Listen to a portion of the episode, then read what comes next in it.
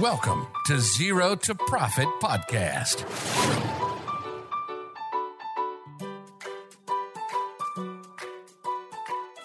สวัสดีครับ ขอต้อนรับเข้าสู่ Zero to Profit Podcast ครับซีซั่น3 เจาะเอกสารธุรกิจ โดยพี่หนอมแท็กบักหนอม แล้วก็น้องนุช Zero to Profit ครับสำหรับตอนนี้ครับ เราจะคุยเรื่องของใบเสร็จรับเงินไม่มี ออกบินเงินสดแทนได้ไหมนะครับ ตอนนี้เราจะมาคุยว่ารายละเอียดของใบเสร็จรับเงินเนี่ยมันมีอะไรกันบ้างครับ แต่ว่าก่อนจะไปฟังฮะขอบคุณทาง f o r a c c o u n t ครับโปรแกรมบัญชีออนไลน์ใช้ง่ายที่สุดสำหรับนักธุรกิจยุคใหม่ครับที่สนับสนุน Zero to Profit ตลอดทุกซีซั่นนะฮะใครสนใจโปรแกรมบัญชีหรือตัวช่วยธุรกิจเนี่ยสามารถติดต่อที่ f o r a c c o u n t ได้เลยครับผมเอาละครับนุชมาเริ่มกันนะฮะใบเสร็จรับเงินครับ เราได้ยินคำนี้บ่อยใบเสร็จคืออะไร ใบเสร็จรับเงินนะคะสำหรับคนที่ขายของค่ะแน่นอนค่ะว่า เวลาที่เรารับเงินจากลูกค้าค่ะ เราก็มีหน้าที่ออกตัวใบเสร็จรับเงินตรงนี้ให้ลูกค้าค่ะ เพื่อที่จะยืนยันค่ะว่า เราได้รับเงินจากลูกค้าจริง ๆ แล้วค่ะพี่หนอมนะคะ แล้วก็ในใบเสร็จรับเงินเนี่ยมันก็จะระบุค่ะว่า เราได้รับเงินจากเขาเป็นจำนวนเท่าไรนะคะ รับเงินวันที่เท่าไรแล้วก็เป็นรายละเอียดของสินค้าที่เราขายให้กับเขานั่นเองค่ะพี่หนอม ซึ่งไอตัวใบเสร็จรับเงินเนี่ยมันก็จะมีความสำคัญมากๆเลยนะคะสำหรับเจ้าของธุรกิจหลาย ๆ คนเนาะเพราะว่านอกจากที่มันจะเป็นเอกสารที่ระบุว่า เอ้ย เรารับเงินจากลูกค้าแล้วเนี่ยอีกฝั่งนึงค่ะ มันก็จะเป็นข้อมูลที่เราจะมีอยู่กับตัวค่ะว่า เราได้ขายสินค้าให้กับใครบ้างนะคะเหมือนง่ายๆคือยืนยันทั้งสองฝั่งเนาะฝั่งคนซื้อเขาก็รู้ว่าเขาได้หลักฐานว่าจ่ายเรียบร้อย ฝั่งคนขายฝั่งเราก็มีหลักฐานเก็บไว้แหละว่าเราออกให้เขาด้วย แต่ว่าไอชีวิตจริงครับนุชพี่เจอบ่อย อันนี้ส่วนตัวเลยคือ ต่อให้ทำเรื่องบัญชีทำเรื่องภาษีนะเวลาคนเขาถามว่า พี่เอาใบเสร็จไหมอะไรเงี้ย พี่ก็จะตอบว่า ไม่เอา ไม่ต้องก็ได้ฮะขี้เกียจเพราะได้มาเราก็ทิ้งอยู่ดีเพราะเราไม่ได้ใช้อะไรอย่างเงี้ยแต่ว่าทีนี้ในในมุมของเจ้าของหรือคนนำธุรกิจเนี่ย รับเงินแล้วไม่ออกใบเสร็จทำไมถ้าเป็นเจอลูกค้าแบบพี่ ไม่ขออะไม่เอาไม่เอาอะไรเงี้ย ต้องออกไหมอืมคือ เอาจริงๆนุก็เป็นคนหนึ่งที่แบบไปซื้อของแล้วก็ลืมรับใบเสร็จรับเงินนะพี่น้องแต่ว่าใช่แต่ว่าในฝั่งของคนขายของเองอะคนที่ทำธุรกิจค่ะ ไม่ว่าลูกค้าจะลืมรับใบเสร็จ หรือว่าไม่ขอรับใบเสร็จอะไรประมาณนี้เราก็ยังจะต้องมีหน้าที่ออกใบเสร็จให้ ลูกค้าอยู่นะคะ ซึ่งไอตัวใบเสร็จรับเงินตรงนี้เนี่ยมันก็จะเป็นเหมือนข้อมูลของร้านค้าที่จะแบบระบุว่าเอ้ยเรารับตังค่าอะไรมาจำนวนเท่าไรนะคะยกตัวอย่างง่ายๆนะสมมตินุชเปิดร้านแบบขายอุปกรณ์แคมปิ้งนะคะอุ้ยช่วงนี้หน้าร้อนแหละเออเปิดร้านขายอุปกรณ์แคมปิ้งอาจจะร้อนไปหน่อยแต่ว่าอ่ามันก็แบบฮิตนะสำหรับช่วงนี้นะหนูก็อยากรู้ค่ะว่า เอ๊ะสุดท้ายแล้วอะวันนี้นุชขายของไปให้ใครบ้างถูกไหมแล้วมันเป็นยอดจำนวนเงินเท่าไรเพื่อที่นุชจะไปวิเคราะห์ต่อค่ะว่าเออเราควรจะเลือกซื้ออุปกรณ์แบบไหนเนี่ยมาไว้ในร้านเราดีนะคะ ฉะนั้นเนี่ยการออกใบเสร็จรับเงินเนี่ยมันไม่ได้เป็นแค่เอกสารที่แบบเหมือนต้องส่งให้ลูกค้าเท่านั้นนะคะแต่ในความเป็นจริงแล้วอะมันเป็นข้อมูลทางธุรกิจที่สำคัญสำหรับร้านเราด้วยนะคะ ว่าเราขายของให้ใครยอดขายเป็นเท่าไรขายของอะไรดีอะไรประมาณนี้ค่ะพี่แปลว่าโจทย์ของคนทำธุรกิจเนี่ย ต้องไปคิดกลับกันว่าจริงๆแล้วใบเสร็จไม่ได้แบบว่าพอลูกค้าขอต้องให้เนาะแต่ว่าจริงๆมันคือการออกเพื่อเก็บข้อมูลลูกค้า เก็บหลักฐาน แล้วก็ชัดเจนว่าเราได้รับเงินเท่าไหร่ อันนี้ถ้ามองในอีกมุมหนึ่งมันกันมันกันโกงได้ด้วยถูกปะเพราะว่ามันต้องออกไว้เป็นหลักฐานเก็บไว้มันก็กลับมาเช็คได้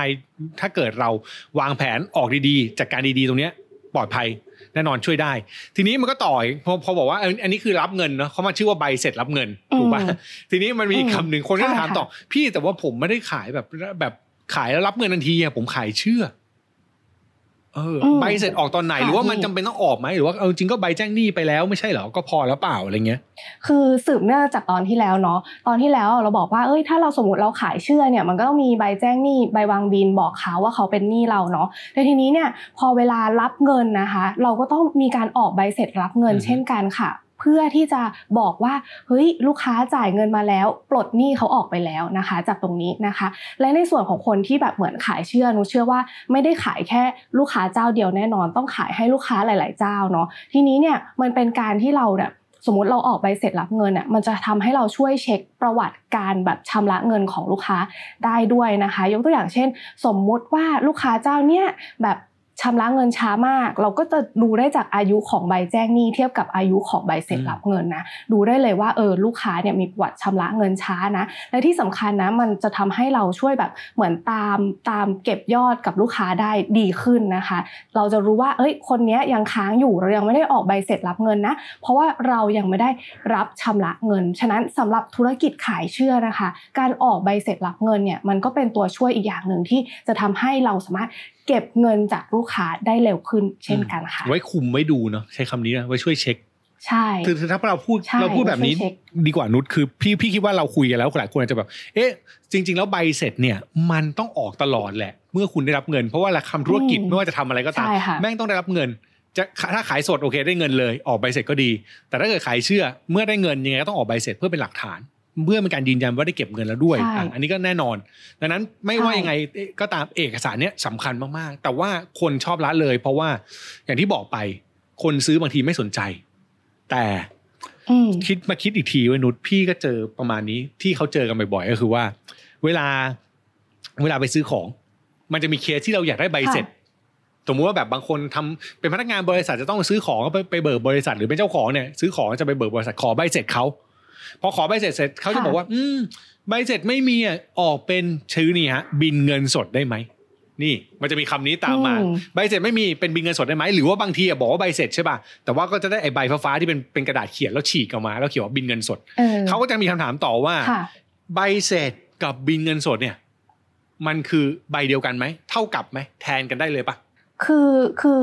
ในในมีนิ่งในความหมายของมันอะคำว่าบินเงินสดกับใบเสร็จรับเงินเนี่ยมันเป็นตัวแทนของเอกสารการรับเงินค่ะพี่หนอม แต่ว่า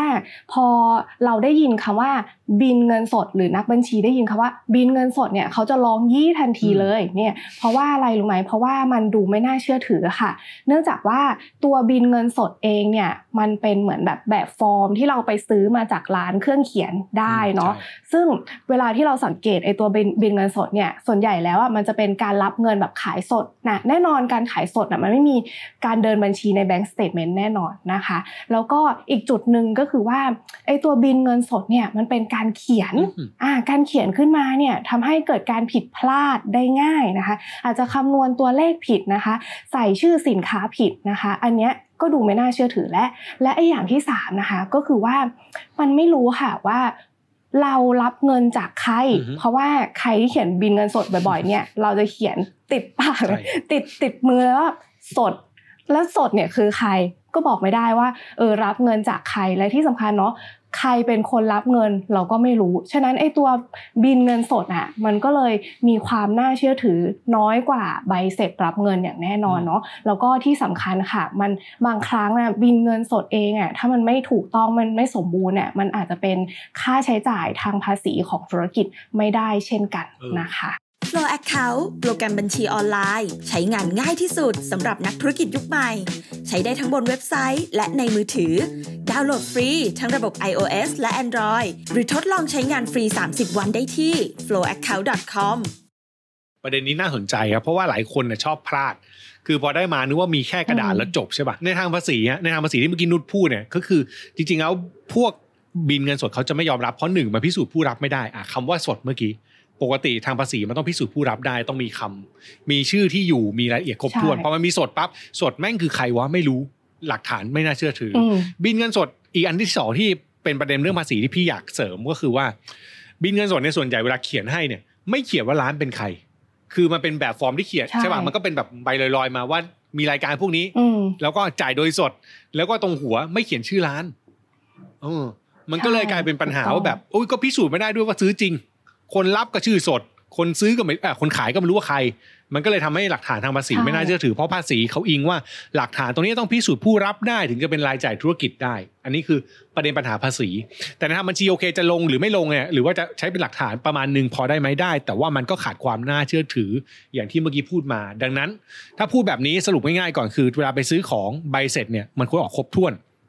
ถูกไหมฮะ ต้องออกรายละเอียดทุกอย่างใช่ค่ะครบถ้วนต้องมีข้อมูลทุกอย่างเป๊ะ ซึ่งถามว่าบินเงินสดถ้ามีเป๊ะมันก็แทนได้ พี่พี่พูดแบบนี้ไว้ก่อนเผื่อคนงงถูกปานุษคือถ้าบินเงินสดมันมีชื่อครบใช่ถูกอ่าต้องมีรายละเอียดครบ แม้ว่าจะเขียนว่าบินเงินสด แต่โอเค มันก็คือลักษณะเดียวกันกับใบเสร็จรับเงิน คนซื้อก็พอจะมั่นใจได้ว่านี่หลักฐานครบ มีชื่อมีอะไรพวกนี้รายละเอียดเต็มที่ แต่ยังไงก็ตามฮะใบเสร็จน่าจะดีกว่า แล้วก็ใบเสร็จที่ไม่ได้เขียนน่าจะดี แต่ทีนี้ฮะนุชใบเสร็จที่ว่าค่ะ ถ้าจะให้ครบแบบมั่นใจว่าใช้ได้เพราะเมื่อกี้เราบอกว่าเอ้ยเดี๋ยวคำนี้ใช้ไม่ได้คำนั้นใช้ไม่ได้ ใบเสร็จต้องอืมมีข้อความหรือข้อมูลอะไรบ้างแบบในใบเสร็จนั่นนะที่แบบจะดูปั๊บผ่านๆปุ๊บใช้ได้แน่นอน ชัวร์ใบเสร็จนี้ไม่พลาดอืมอืมโอเคสำหรับตัวใบเสร็จนะคะ ถ้าอยากมั่นใจว่า เอ้ย ใช้ได้แน่นอนนะคะ หนุแนะนำว่าให้ดูสี่เรื่องนี้ค่ะ เรื่องแรกก็คือว่า ดูค่ะว่าเขาระบุว่าคนรับเงินเป็นใครนะคะ ชื่อร้านอะไรนะคะ แล้วถ้าส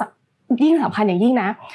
ถ้าสมมติว่าร้านเป็นนิติบุคคลอืมเขาก็ต้องมีแบบเหมือนเลขทะเบียนนิติบุคคลนะเลขทะเบียนภาษีของนิติบุคคลเนี้ยระบุไปด้วยนะคะ ชื่อที่อยู่ร้านระบุให้นะคะ แล้วก็ส่วนข้อ2เนี่ยก็คือว่าคนจ่ายเงินเป็นใครค่ะ ไม่ใช่ชื่อสดอย่างเดียวนะคะ เราก็ต้องระบุไปค่ะว่า แบบคนจ่ายเงินเป็นเป็น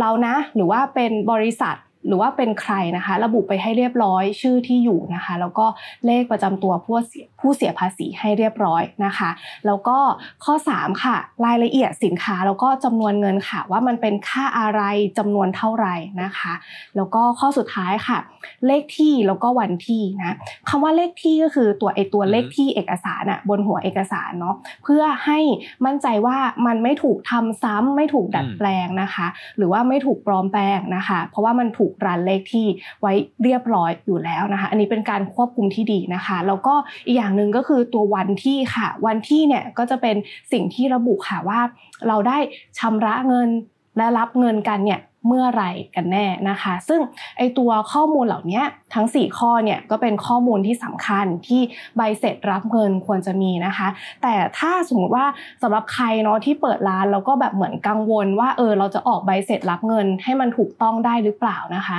หนูก็แนะนำอย่างนี้ว่าอย่าง for account เนี่ยเขาก็จะมีตัวช่วยในการที่เราจะออกใบเสร็จรับเงินค่ะ แน่นอนค่ะว่าเวลาที่เราเสนอราคา